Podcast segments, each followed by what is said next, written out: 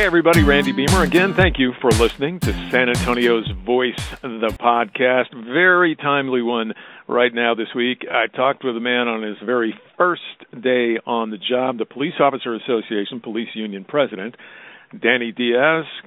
Very busy time for him, and joining us as well, Sal Del Cid, our assignments editor. Sal. Hey, Randy. Yeah, if if you're a police officer or you're related to an officer or maybe you're on the other side of it where you don't like the way officers do things here in town or get disciplined, then there's a lot to unpack in this podcast because the information is in it. Uh, Diaz talked to you, Randy, about defunding the police, that movement. Uh, but he also brought up his number one priority, which he addressed throughout the interview. That's right, and they, they don't call it here defunding police that movement, but it's called well fix SAPD, and they have this petition drive right now. They expect to get uh, on the May ballot uh, a push to get rid of collective bargaining. Uh, the right now that the police union has.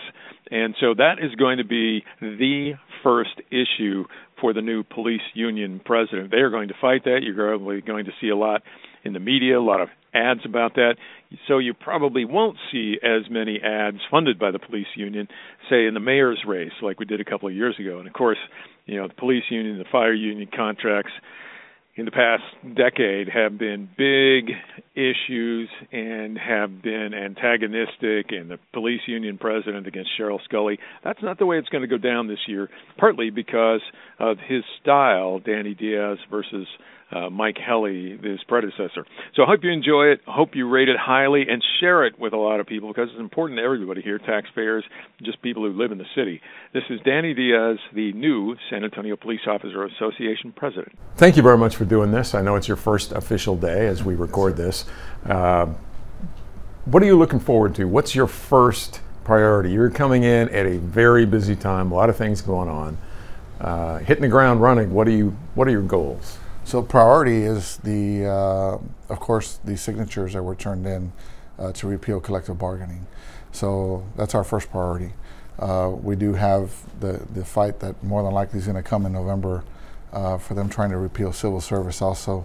Uh, so that's going to take up a lot of our time. Uh, we do have collective bargaining coming up.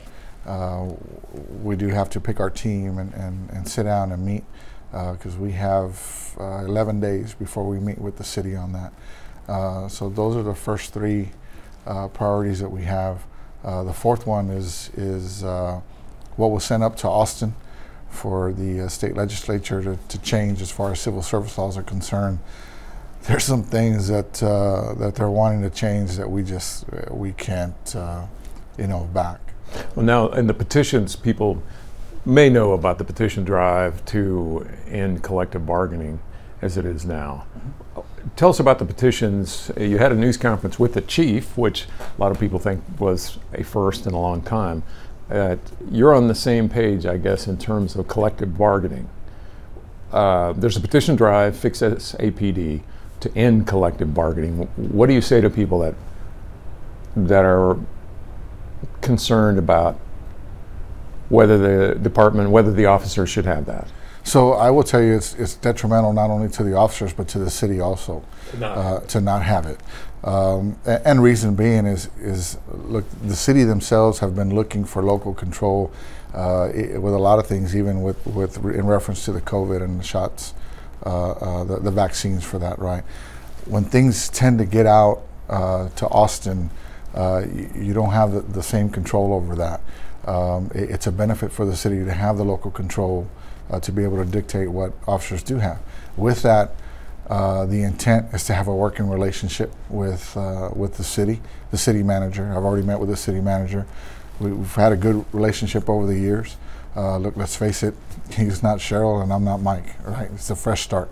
Uh, uh, the other thing is my, my, first, the very first thing that I did once I got the election results was call the chief and, and let him know uh, Chief, I've made no bones about it. Everywhere I went, uh, I told officers that the first thing we need to do is get back, have a working relationship with the chief and the sixth floor.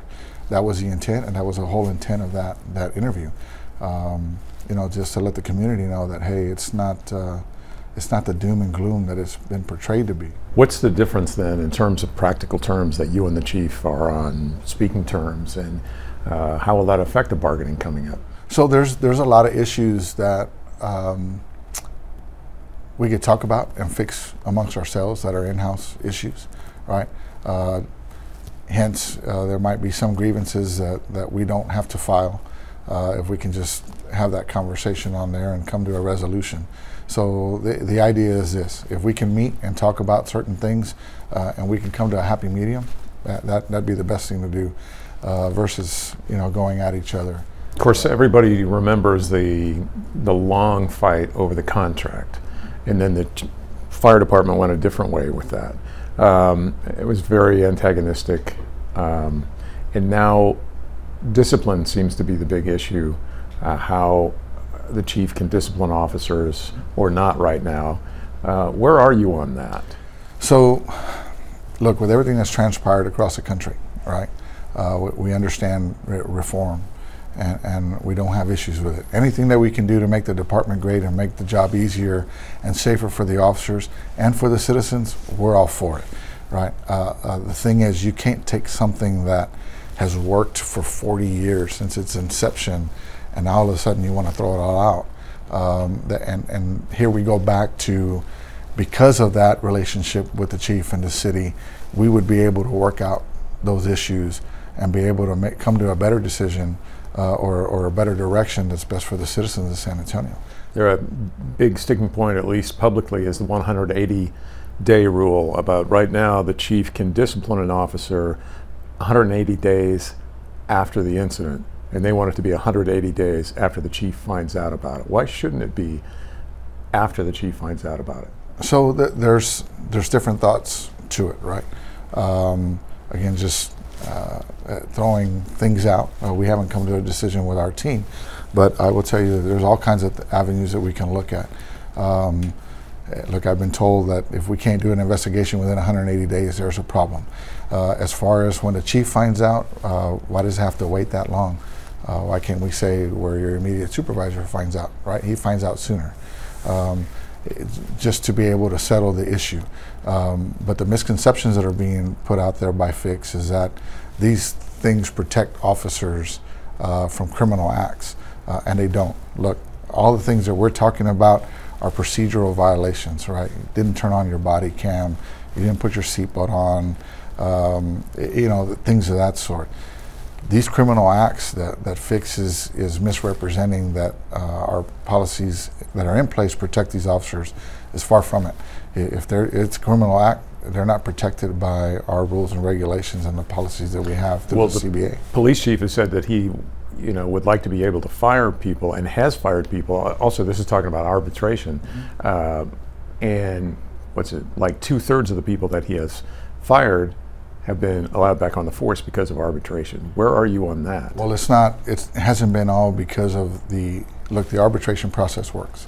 Okay, the two thirds number that's being thrown out. If you actually go back and you look at the last decade, uh, ten officers have won their job back from the arbitrator. The rest of them were given their jobs back by the chief on a second chance agreement. So if that's the case, how is it? How is the arbitration process um, so wrong? Right? So the two thirds number is. It, it, you're looking at two thirds. It's it's it's entirety of officers that have won their job back, whether it's from a second chance uh, agreement that they made with the chief, or uh, that they won their arbitration outright. So you're looking at really one officer per year over the last 10 years. Are you open to changing that some, that arbitration process? You know, we have to sit down and talk and discuss that with the bargaining team. Um, the, I will tell you that, that one of the things that was suggested to me was that the chief or the city manager have uh, the last say. Uh, well, if that's the case, then why do we even have an arbitration process? I think the thing that's being missed is the reason why it was put in place to begin with was uh, years back when this all first started in, in 74, the only recourse officers had was to go to district court and they had to file appeals. So, in essence, what was happening back then is it was pushing back or, or overloading the docket. Uh, so they came up with this idea of having a third party, uh, have no attachments to either side, uh, a third party re- review it, an attorney, and then we, we you know the decision is made from there. Uh, back to the petition drive. How many of those signatures uh, do you think are valid, and are you going to challenge that because they had to come up with twenty thousand to get this on the May ballot? Yeah, I, I don't. Uh, look, we're going on the pretense that they actually have all their signatures. Uh, I have no idea. Um, some of the things that I saw at some of the poll sites, uh, look, it, it's it was complete misrepresentation of what the chief said, and complete misrepresentation of what our policies and procedures actually state. And, and I'll give you an example of the 48-hour rule. They're out telling citizens that the 48-hour rule means that officers get the case file 48 hours ahead of time before they get to uh, internal affairs office to view to look over this case with a, a sergeant, an IA sergeant, uh, which is far from it. So you're talking about here, just for background, 48 hours from when an officer is accused of something, they get to review the file before they're interviewed. That's what Fix is saying. 48 that, that we get to review the file 48 hours prior to going to, to internal affairs. Uh, but that is far from it and, and, and completely wrong. That 48 hours is just there for the officer to make accommodations to get there, for one. Look, we work shift work, right? There's four shifts. Uh, it's either daylight, B shift, T shift, uh, dog watch, all different hours. So he has to make accommodations, not just for him to, to arrive there on the date that they want him. He's got to deal with childcare. Uh, he also has a right to take a union delegate with him, uh, his immediate supervisor, or an attorney. So you have to to get all that into place before you show up. But a lot of people wouldn't have that 48 hours after they're accused of something to review the, all the charges or all the evidence against them. Does that seem like special? but they're not seeing it. It can't be. Uh, and I see where you're going with it. it. Does it seem like it's favoritism towards the officer? It's not favoritism when he doesn't even actually know what the uh, what the allegation is until he walks into that office. See, so if if you actually read the way our procedure states, it's a big run-on sentence, which is the problem. It, it's actually separated into two. The 48 hours, all it is is he has 48 hours to get there to internal affairs office. The second part is once he arrives, that's when he gets the case file to answer any. Uh, So he doesn't review questions. the evidence over those 48 hours, or doesn't no, get sir. to? No, sir, not at all. Basically, what you're talking about here is discovery, right? Right. If if if an attorney has a client and uh, he needs to see what the case is against his client, it's discovery. The officer has a right to see uh, what he's being accused of, but he doesn't have the right to see it prior to arriving to that that internal affairs office. Is that uh, somewhere where you could compromise? You think with the with the department? So all of that uh, actually wouldn't be with the department; it'd be with the city. So, so, look, all of that is up for discussion uh, at the table, and those are things that we'll have to decide and come to an agreement on. Does the possibility of this vote in May really uh, push you to come to an agreement earlier? Because if the collective bargaining agreement in May would be uh, voted down, then you wouldn't be able to to continue, as I understand. Well, so, so, well, no, that that's that's another that's another stickling point. So if if if you look at our contract, our contract expires September 30th of this year, so we'll still have till the end of the year. Um, then you come into another uh, issue where uh, we say, look, we have an eight-year evergreen. City says no. Um, those are things that we will have to to dish out. Um, would we like to get come to an agreement as soon as we could? Who wouldn't? Uh, but I can't tell you that that's going to happen. Uh, if we rush through something uh, because of this petition, something's going to get missed, and the ones that are going to suffer are not only the citizens but the officer. And now the evergreen clause, how long is that after this particular contract? Because that was seemed to be the sticking point, and there were lawsuits over that, and it took how m- how many years? Yeah, so we reduced it to eight years from what we had previous. but they said four, or you, you mentioned four. Um, so it's eight years after, Eight years after the expiration of the September. contract. Mhm. and would that gain you that much to go a year or two? Or No, three? the idea, look, the whole idea is not to get to that point, right? If we can come to an agreement and, and like f- my intent from the very beginning, the dialogue with the chief, open relationship, working relationship, same with the city. Uh, there's no need to go through what we went through in the past. Um, if we can come to an agreement that, that's beneficial for the citizens and for the officers, that's the goal, right? Now, do you see, you have a, a lobbying uh, arm, I guess you would call it that, and some power to do that. In the last election two years ago, it was used in the mayor's race um, for Brockhausen against uh, Nirenberg. Do you see that lessening and instead more on the uh, collective bargaining vote? Yeah, so our, our priority is right now strictly on a collective bargaining agreement because that's what we're dealing with now. Um, look, if it's taken away, eh, and I know uh, individuals say that it's not, but it's a form of defunding. It's, it's really all it is. When you're taking things away from officers, their rights, their ability to to bargain, uh, their rights to um, uh, defend themselves when they're being either falsely accused or uh, because it, it happens on, on both sides, right? Um, who's going to want to be a policeman? Uh, it's bad enough now, uh, the way things are across the country. This isn't one of your sought after jobs uh, like it was in the, in the past. So uh, the, the city would be hard hard pressed to do some of the things that they want to do. Uh, I know they want to get more diverse. Hey, we're all for it. The thing is, how can you do that when you don't have an agreement in place? And and people want to make sure. Look, at any job that they do, they want to make sure they have good benefits. Right, their rights are in place uh, to protect themselves. And, Do you and- think you're going to try to get the same benefits, or is that going to be a sticking point as well? We haven't heard as much about that. No, I, th- I think we're, we're not going to know what what that issue is un- until we sit down at the table. Look in the past, if, if you look at past uh, uh, bargaining sex- uh, sessions, uh, everybody throws out a long Christmas list, right? Not everybody gets what they want for Christmas. Uh, the, the idea is a happy medium, but in the past it was pension was the main thing. Went over that. Uh, then it was pay. Then it was insurance. Uh, we, we did that. So now the, the time now is a discipline. So. And do you expect to stay out of the mayor's race then this time? Uh, I can't answer that at this point either. Um, all I know is that, that our focus is the collective bargaining agreement. Are we going to look into some of the uh, the races for this next uh, election? Sure, because there's there are some issues that we have in certain districts that uh, we feel that, that the citizens that, that community is not being represented uh, the way that it should be. Um, look, it's not all about us. It's about the citizens that live here in this town, and we know that. We're, we're not uh, uh, we're not blind to that, but we're also not immune to some of the decisions that are being made by some of these council people. It's detrimental to everybody. If it affects us, it affects the citizens here. How about the mayor and his decisions and his um, closeness, at least at times, working with uh, the, the, some of the protesters? You know, I can't control what what other people. I mean, how do you, how do you feel about that? How does the union feel about that? Is that a kind of a threat? You think?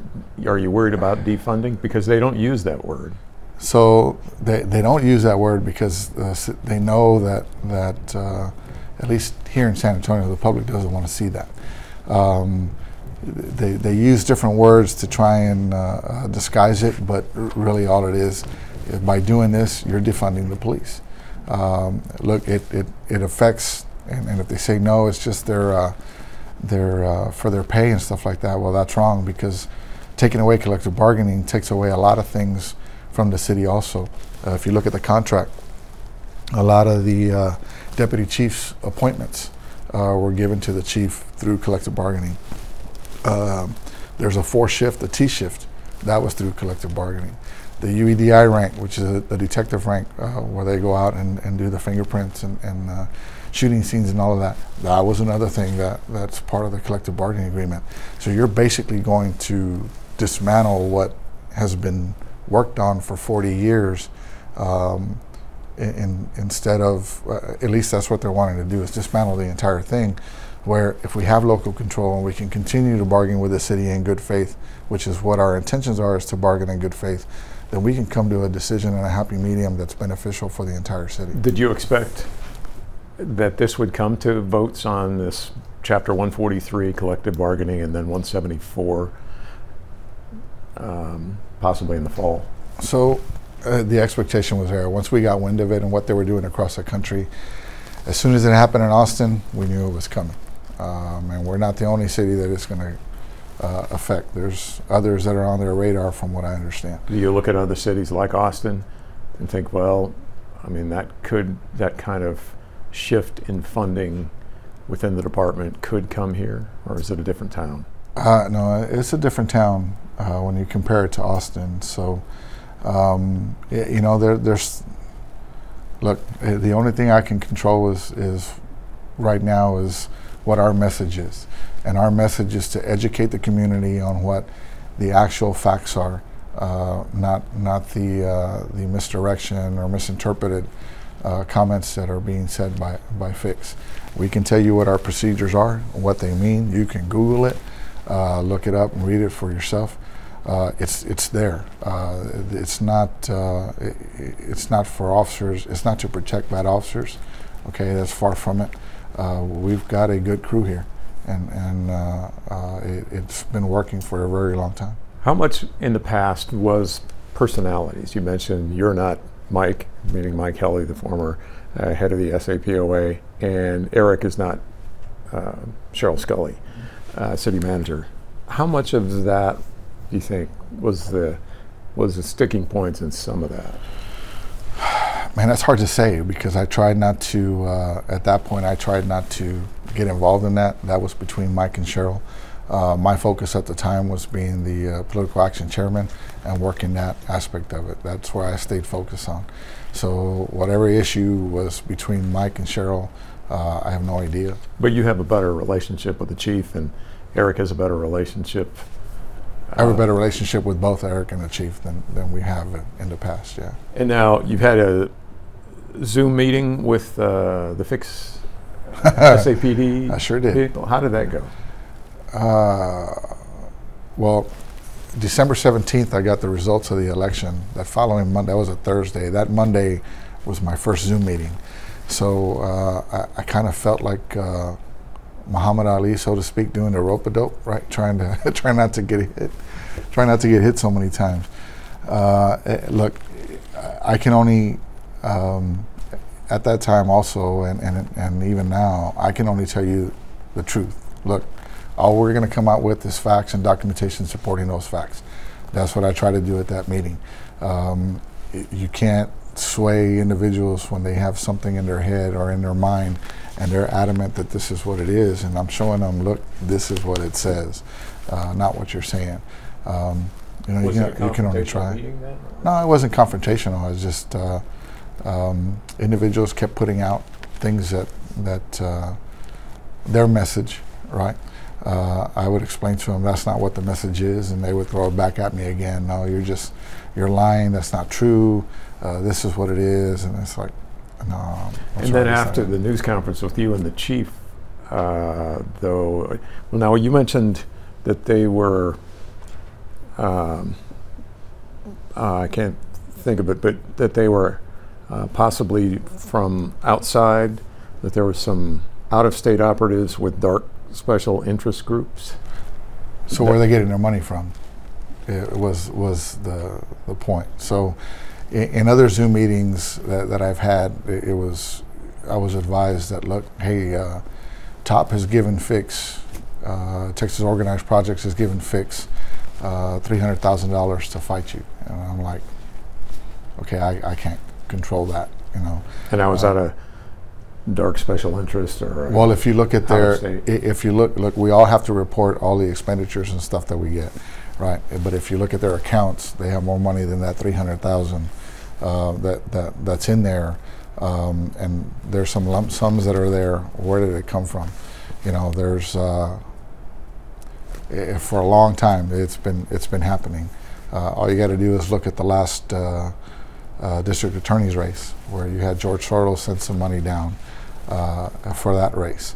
Uh, I know in the past there's been money that have come from uh, Palo Alto, California, uh, uh, San Francisco, you know, uh, New York. now, what do you think they would be pushing for? More than what the Fix SA or Fix PD is pushing for now? Like more on that is, defunding you know, down the I- or well, if I don't know if it's going to be more defunding down the road, or, or Um, defunding down the road instead of what they're asking for? Now? Yeah, it, it's it's pushing their message and wanting to make sure that that if at all possible, um, at least now they can defund.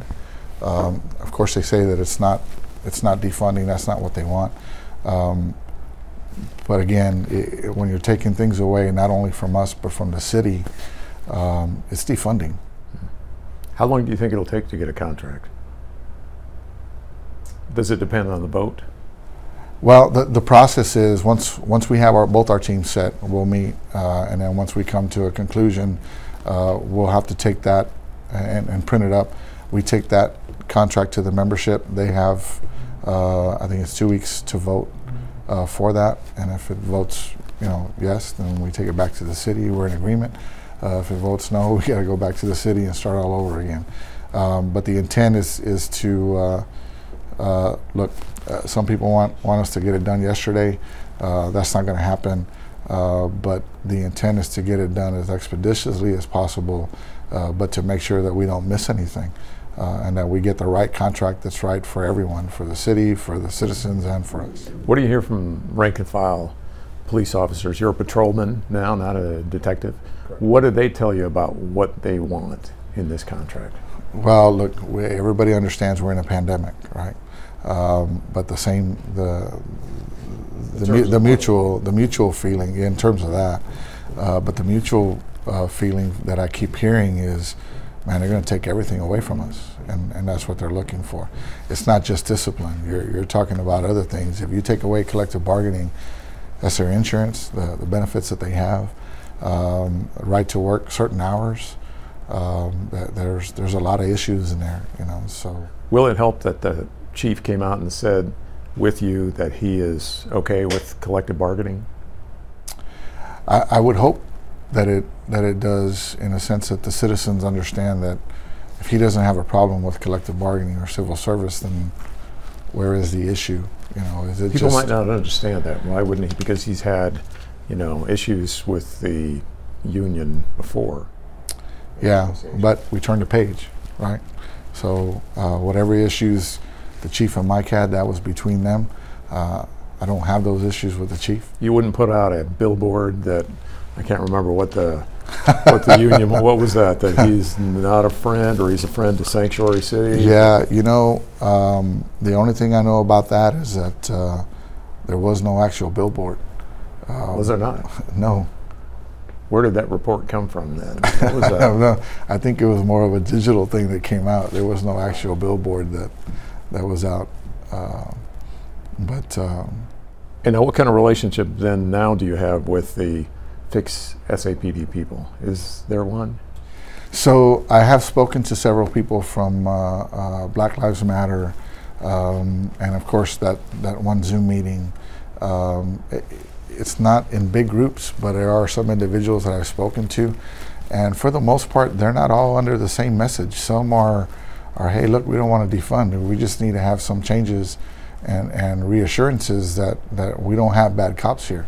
Um, my explanation to them is that we understand reform, um, but when you blanketly want to take everything away, that's not a way to fix things either, especially since we've had it for so long and it's worked up to this point. Is it tougher because there are different groups within that umbrella? There's a lot of groups, and a lot of different groups has their own lead, and, and they want, I guess, and this is an assumption, right? They all want to take charge. Um, so their their message might not be the same, uh, where they might want some things or okay with this and not okay with that. Um, but I can't focus myself with that. Uh, my focus is to to make sure that that that we uh, come to the table with a uh, uh, open mind and and uh, bargain in good faith and continue to have a good working relationship with both the city and the chief, or the city manager and the chief. Do you expect it to be a five-year contract?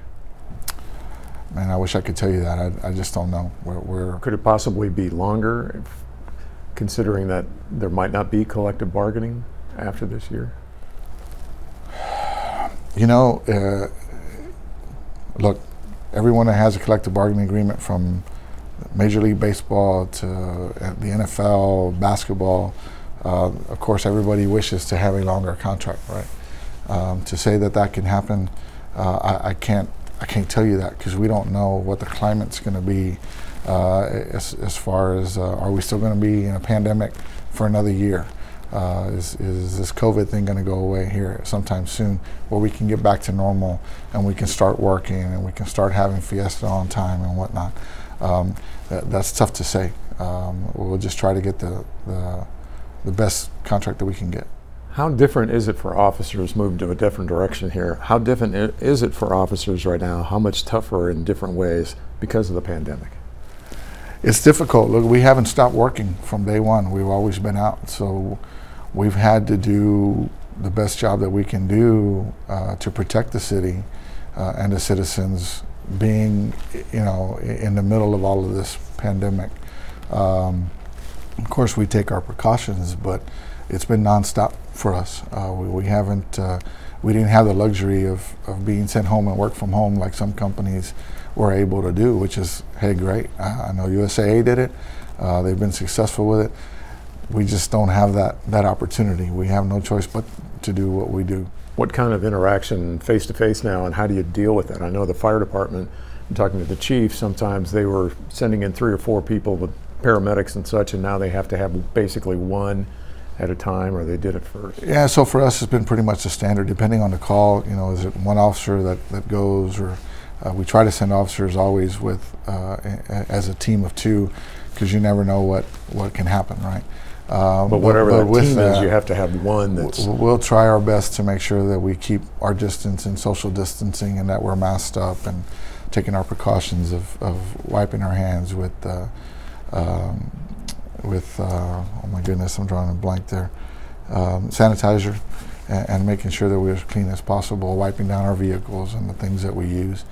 Um, you know, we can do as much as we can, but still, we're we're uh, susceptible to getting it also, and that, that's what's tough. When the Black Lives Matter protests really erupted in San Antonio, and people talked about different cases here, what went through your mind is there racism here? Is there how do you how do you deal with that? Look, in in my tenure on this department, and even growing up here as a kid, um, you always heard grumblings, right? I, I, I, can I can tell you that I've never seen it myself, um, and if it did happen, I was just either uh, immune to it or didn't pay attention to it uh, and didn't realize it. But San Antonio is a very unique city where we're as diverse as you can get. Um, I, I, don't see uh, the issues that that other cities have. The only time I did see it, and I'll, I'll tell you, uh, uh, growing up playing college baseball, going out to other other states, uh, you saw it. Um, Louisiana, I ran across it a couple times. Uh, Kentucky, uh, even in Chicago. Um, but Texas is, is a little different. is a lot different. I didn't see it quite like I did leaving the state. And now, after you, you're sitting in an office here that still has a Mike Helle placard, and he hasn't moved his stuff out. After you move your stuff in, what's your, or I guess that's down the road. What are you, what are you first going to do this week, next week? Uh, I have some meetings to get to with the uh, uh, some discussions with the chief and, and, and with the assistant city manager on on some things. But uh, uh, look, I, am not kidding when I say my focus is uh, this petition and making sure that the citizens know that the collective bargaining agreement is a good thing for the city, not just for the officers, but it benefits everyone here. Um, that, that's the focus, is to educate, educate as many people as I can. Um, am I behind? Sure. Uh, but this day one, I'm what, four hours into it. So uh, I, I, need to get the ball rolling and, and keep going, right, as best as I can. And a couple last questions about you. You mentioned that you grew up here, uh, college baseball. Tell people a little about you, because your name's going to be in the headlines, and they're not going to know where where's he from, what's his background. So, born and raised San Antonio, uh, graduate from Thomas Jefferson High School. Uh, did uh, play baseball at Dallas Baptist University, and then uh, here at St. Mary's for a little bit. Um, what position? Outfield, first base. So I did that. Um, then I got on the department, and uh, been on the department 29 years. Uh, 20 of those years, I uh, was a member of the SWAT team. So uh, that's where I, I it was very hard to leave, trust me. uh, I, I, left behind a lot of good teammates back there. And now, why did you leave the SWAT team? Well, uh, look, I I was in an incident where I got shot back in 2010, um, and I've started to over the years, um, because of that injury, I started to develop some things that were starting to hamper me, that I'm having to deal with now. Uh, it's a young man's game, so to speak. I could still do it, but not to the point to where I did before. Uh, so it was time. And then when I saw that Mike was retiring and everybody else was retiring, uh, look, I've been involved with the association for uh, my entire career, and I've learned from a lot of different people. Uh, so here was the intent, right? And uh, my, some of my teammates kind of joke with me about it, but um, the way I see it is, at some point in time, somebody laid the groundwork for me. Uh, I learned a lot, and it's time for me to pay it back. How'd you get shot? That's all it's about. Uh, we're running a uh, narcotics warrant, and uh, out on the out on the east side, and I wound up getting shot in my face, my shoulder, and my hip. So. Uh, it was a long eight months after that. Now, was this a shootout or was this a? Uh, yeah, it was a little bit of, of both, but uh, it was on. Um, let's just say it was a very trying time back then. Did so the suspect? Uh, yeah, he was taken into custody one of that, that same day. But myself, my my lieutenant at the time, now as a captain, uh, were, were, the worst that was hit. There was four of us that was hit that day. Uh, two from fragments. A lieutenant had a very uh, serious injury uh, to him, to where he's he's having to deal with issues uh, from that. I guess from the two, I was the most fortunate and was still able to stay another another ten years doing what I was doing. And why did you get into policing? You know, um, by accident, really. Uh, my dad was a policeman, and I always told myself I don't want to do that job, right? Uh, different times though. Um, and then uh, in between my stint of college and the department, I was working at the Baptist Hospital, and uh, one of my buddies said, "Hey, they're hiring. Let's go." Uh, and I was like, "No, I don't want to do that." He says, "Oh, you're just scared." Said, mm, "Mama didn't raise any scaredy cats, so." Uh, I went and took the test. We both passed. Um, in fact, he just recently retired. He was our helicopter pilot for quite a while. Um, but to show you the difference in the times, uh, back then, when we took our exam, the line wrapped around the convention center all the way to the Lila Cockrell Theater. It was 4,500 people that took that exam. Um, and if you passed it, you went back and sat down. If you failed it, you walked out the door. Now, uh, we're lucky if we get 100 people to uh, to sign up. To sign up for how many jobs at a time that are open? Well, it just depends on the vacancies that we have and, and whatnot. But uh, it's tough finding finding people right now who want this job. And especially tough over the past year. Oh yes, most definitely. You know, misconceptions. Uh, people seem to think that policing is the same all over the place. Uh, look, I'll tell you this: one thing about this department is we're ahead of the times as far as our training is concerned right? Uh, we were doing things before other people uh, or other states up north were doing them. Uh, so that we've been ahead. Um, uh, some of the procedures that they're looking for in, in other states, we were already doing them and have been doing them for the last eight, ten years. Mental health unit? You know, everybody's behind the times with that. Uh, if you actually think of, if you take mental health in itself, right? For centuries, what have we done? Um, we've done experiments. We've put them in asylums. If I'm not mistaken, the last asylum was closed in 1996. I think it was in Arkansas was the last one. So everyone's behind, and and we're trying to to do the best that we can with what we've learned up to this point. Uh, is it perfect? No. Is there still room for improvement?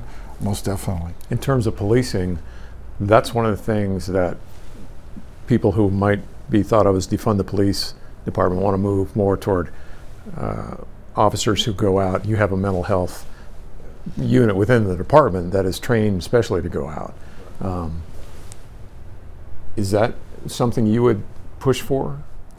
Well, sure. Like, like I said, we we'd be, be, more okay than, we'd embrace anything that makes the department better and makes it uh, a good working uh, environment for the officers. But the number one thing is safety, right? So if uh, just to give you an example, because this was given to me already, uh, they want to send out one officer with uh, one fireman and two social workers. Well, you know, that's great. I understand the concept, but here's my concern is that when you send one officer to an incident like that, prior to getting there, uh, look, the intelligence that you get from from your dispatcher isn't always 100%, right? So you could get there and it could be a, at a high uh, point to where it's been escalated. So now that officer that's there handling that call has to worry about taking care of these three people that are with him, himself, and the individual that they have to deal with. And now that proposal is here, Uh, just things that I've heard from across the state. but it wouldn't be here that they would move that. I have no idea what it is, what plan it is that they're trying to do uh, here until we sit down at the bargaining table. Speaking of that, I had heard that unit that was there was a documentary on, and there have been a couple of documentaries on within the department about I can't think of the name. There are two officers, uh, and there's a, a documentary on that. Um, Charlie and something. I, I'm trying to think of it about the first two officers in the mental health unit. Um, but I'd also heard that other officers didn't really think that that's a way a de- that a department should move. So you look at, um, excuse me, if you look at policing in its entirety, right? Um, uh, like anywhere else, people are reluctant to change. Um, we all have to change with the times. Uh, so that's something that we had to to to accept, right, and realize. Um, once you realize that you move on and you try to do the best job that you can to protect not only the mental health uh, individual that you have, but if you actually think about it, if it's at a residence, you've got other people you got to take care of. You've got neighbors on both sides, neighbors across the street. But now is it 40 hours that the officers have to undergo through with dealing with mental health compared to it used to be like a day? Correct. That's correct. And is that helping? Um, uh, what's helping is is the units that, that the chief has put in place with the mental health unit, uh, CIT, CRT, um, being able to recognize that.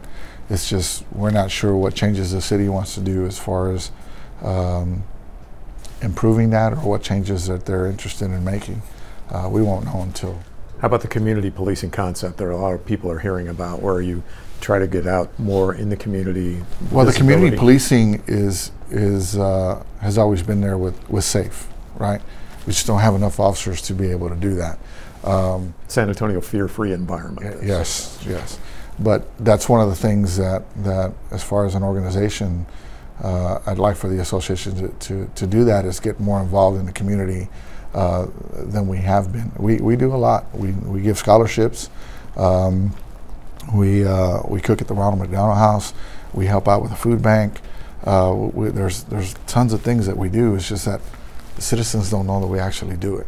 Uh, we are giving back, which is And you're, that's one of the things that you want to make a little more higher profile is that it's a police officers association that does that. It's not necessarily a, a city council member or someone that you support right well the the officer in itself. And and let me give you this example: is you know we're, we're constantly being told that um from certain activists that they can't talk to police. Police just hate you know people. Um, but uh, look, there needs to be work done on both sides, and, and what I mean by that is, it doesn't matter what what race, what ethnicity you are, um, because it, on any given day, you know, I could stop at a store, and if if uh, uh, father or mother was there with their child, and the child was misbehaving, what's the first thing they would tell them? If you don't behave, I'm gonna tell that policeman to take you. Well, what message are we sending, right? Uh, it starts there. Uh, those are the things that, and that's what I mean. Those are the things that we need to address from both sides, right? If if we all work on it, we'd be a whole lot better, uh, in a whole lot better position than where we are now. But now black people would say, minorities, some minorities might say, yeah, but it's different for us. I've heard that. I have to teach my kid to be especially careful when they go to an officer. What do you tell those parents? So, it, you know, in, in that, because I've been told that a lot, but in that representation, uh, th- there's a lot of things that are being looked at that uh, uh, don't paint the big picture, right? Um, I, I'll, I'll give you uh, another example. Um, in looking some of the things up, uh, the uh, actor Anthony Mackie put it best. He says, "Hey, look, He says, I got police officers that are friends. 90% of them, uh, uh, 99% of them, he says, are, are great. He says, you're going to chastise them for one bad apple. He goes, but the thing is, we got to do our, our work too. He says, uh, car stop.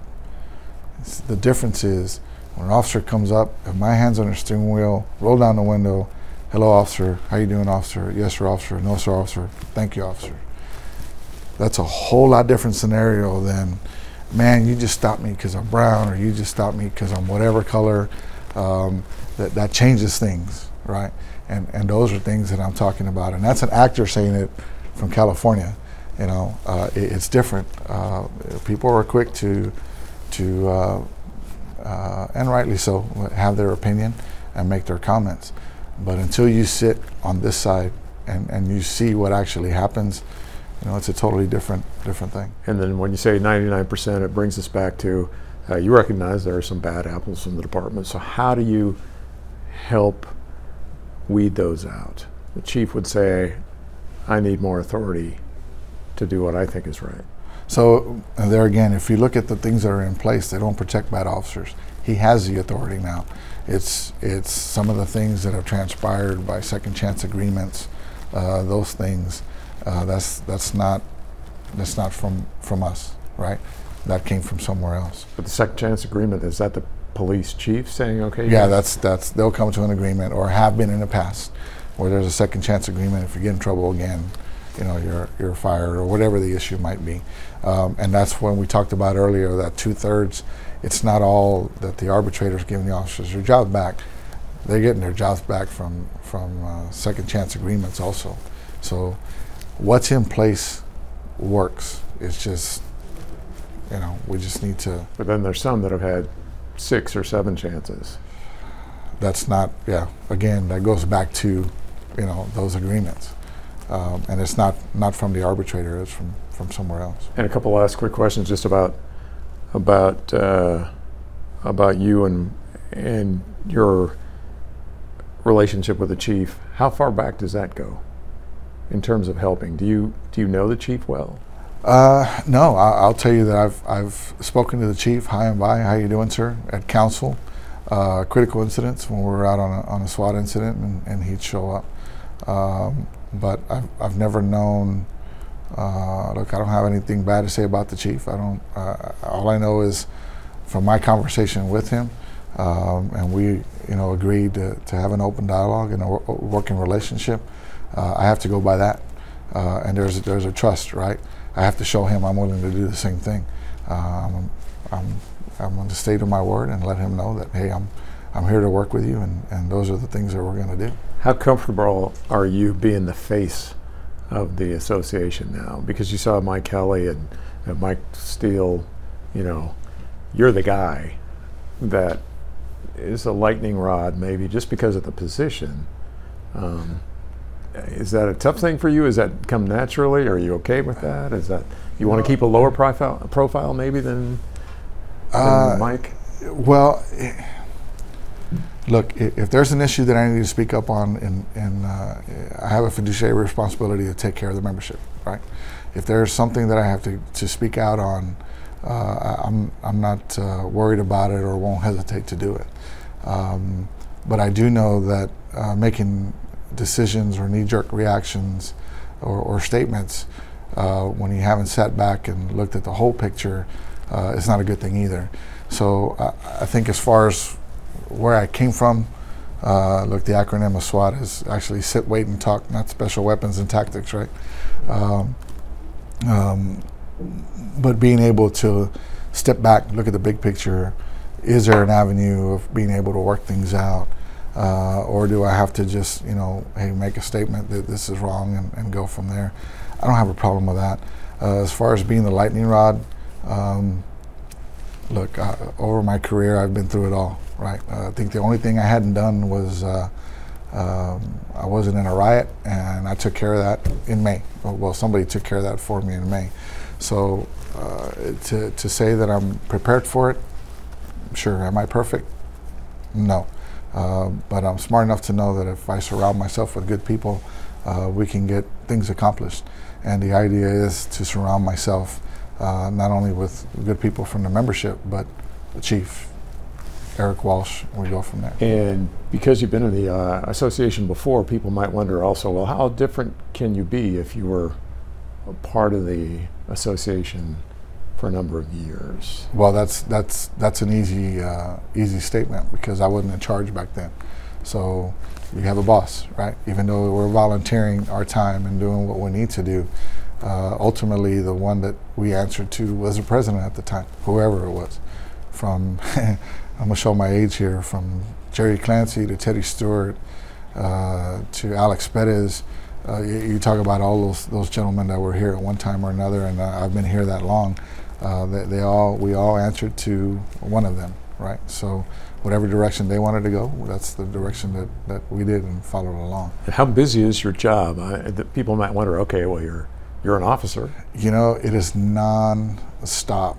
Um, Are you a full-time officer? How does that work? Yes. So I, I, I, starting today, I'm assigned here full-time. Um, but um, now assigned here. Yes. So uh, basically, I'm, I'll be out of the chief's office and this will be my permanent job is, is doing Indian business. Um, but so still under the department? I'm still under the department, yep. So. Uh, people might wonder, okay, well, wouldn't there be an adversarial thing with the city and the union and the well, that, that again, those are those are things that have been agreed upon between the city and, and the union. So, um, uh, to be an adversary, look, you don't have to be an adversary, right? You can work together, and that's the intent. That, that's there's two focuses, right? One is making sure we keep collective bargaining, and two, you don't need to be an adversary when you can communicate and have an open dialogue with your bosses, with the chief and the city manager, and that's the intent. So the adversary part, uh, I'd much rather not do. Uh, is there going to be a time where we're going to have to agree to disagree? sure, uh, but uh, but there's a way to do it and a way not to. And how long is it going to be till you have your stuff in your office? Uh, well, I, we're planning on uh, bringing all my SWAT stuff here just so I can feel at home. Uh, hopefully this Friday, uh, Friday after work, and then we'll see what happens. And I see a sign here: if you back the blue, don't sign the petition. Say no to defunding our police. Yeah, that was the uh, that was the uh, release that we had during the the election in November. And are we going to see more of that with the election coming up in May? Yeah, you're going to see uh, we'll, we'll, be coming out with, with some more messages, educating the public, right? Letting them know what, what the facts are, and and, uh, and we'll have documentation supporting those facts. Uh, they won't get misrepresentations or, or, or, lies, so to speak. And how about uh, with the legislature coming up? This, do you have any plans? Man, we have to monitor that because that, there's a lot of uh, there's a lot of bills that are going up there right now. Um, uh, one of them in particular is wanting to legalize. Um, let me rephrase that. It's not legalizing. Um, they're wanting to have a cite and release on state jail felonies, and um, it's like that's not the wisest thing to do. Uh, felonies, you know, you're looking at drug crimes. Um, you want to issue somebody a ticket, they're going to go right back to doing what they're doing. You think that could pass in Texas? I have no idea. Uh, I just right now, um, in the past, I'd be able to tell you, oh, that's not going to go. Uh, but right now, the way things are, there's there's just from the pressure of of uh, of what we're in now with the pandemic and everything else, you no clue if, it, if it's going to happen or not uh, we will do our due diligence to try and kill those bills because those bills are not, um, it's not right for the community. How about decriminalizing marijuana? There's a push for that. There's always been a push for that. Don't know whether it's realistic in Texas. Would that affect policing? Uh, yeah, it will. So, well, it was brought to us and uh, originally last year during the election, and it was brought to us in a uh, in a door hanger type uh, flyer, right? And it had all the pros to it. Uh, you know, thirty billion dollars in revenue, all of that.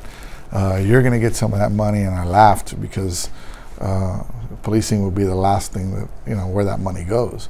Uh, we have no, no, yeah, yeah, you do. No, we have no uh, uh, discretion, or we have no um, say in where that money goes. Um, so it's a little difficult. But my question was, is, you know, you have this, but at some point, how do you expect us to police it? And it's like, well, it's just like a DWI. Uh, well, no, it's not. So. Um, so it wouldn't make your job easier. No, it's going to make it a little little harder. But you know, uh, look, what we do on a daily basis is we abide by the laws and enforce the laws that are set in place by state, local, and and federal governments. That's all we can do. And how long is your term? Uh, three years. You want to do it more than that? It's a little early, but I'll ask you. So I've been on the department 29 years. Um, if I could do two terms, it would be nice. Uh, if the membership feels that I've done a good job to uh, to do that, uh, it would actually put me a year and a half over where I do want, you know, to stay. But if I commit to it, I would honor my commitment and go from there. You see that it helps to have the continuity with the union, with the association. Yeah, it. Uh, it look, just like um, the president of the United States, right? It's kind of hard to get things done in four years. Um, so we gotta have a three-year term. You know, it's it's a little difficult to get certain things done, um, and there's there are certain things that I'd like to see uh, that would benefit the community, as far as us being out there working with them, um, uh, and, and, showing them that we're we're here to stay and, and and here to do our part. And I promise this is the last question. What are the, what are the questions? I know, 18 last questions. What are the, what are the things that people ask you that you want to get out there and say, okay, this is the answer to that, and I don't want to answer that anymore? Or what, what kind of questions do people have of you right now? The biggest question. Well, I'll tell you, I, will I'll answer any question. If I don't have the answer to it and I don't know, um, uh, like I said earlier, I'm not the smartest person in the world, but I'm not the dumbest also. I'll go research it and find out and get you the answer. Uh, but uh, I, am not afraid to answer any question. Uh, anyone that has any questions, I'll be more than happy to answer. Are officers your best friends now? Are there a lot more people saying, "Hey, hey, uh, Danny, listen, I'm your buddy. Help me out with this"? Uh, uh, you know, uh, it's day one, and I haven't gotten that yet. So uh, we'll see if it comes. But look, I've I've tried to. Look, I, have tried to be the best officer I could be when I was out in the street. Uh, I've tried to be a good mentor to my younger brothers and sisters that are out there, uh, teaching them things that I learned. Um, you know, and, and, and that's the idea is, is giving back. Uh, has it gotten to that point? No. I think it, the curiosity or things that I've been getting from officers is look, they're worried. Uh, they're worried about losing collective bargaining. It's their livelihood and their families. If they lose that, what are they going to do? Um, it's going to be a big void not only for us as officers, but the city uh, and and the citizens. Um, it's going to be a big change. Um, much rather not have that to go through that change and work together and and solve it. But uh, we'll see what happens. I would ask for the citizens' help in uh, in May to make sure that, that collective bargaining is is is not taken away from us. Um, because we'd be a whole lot better off if collective bargaining stays not only from a uh, officer standpoint, but from the citizens in the city of San Antonio. If we have a working relationship, we can get a lot of things done. Uh, so help us make sure that we, we get to keep it. All right. So thank you very much. Thank you, sir. President Appreciate of the Association, Danny Diaz. Thanks for your time.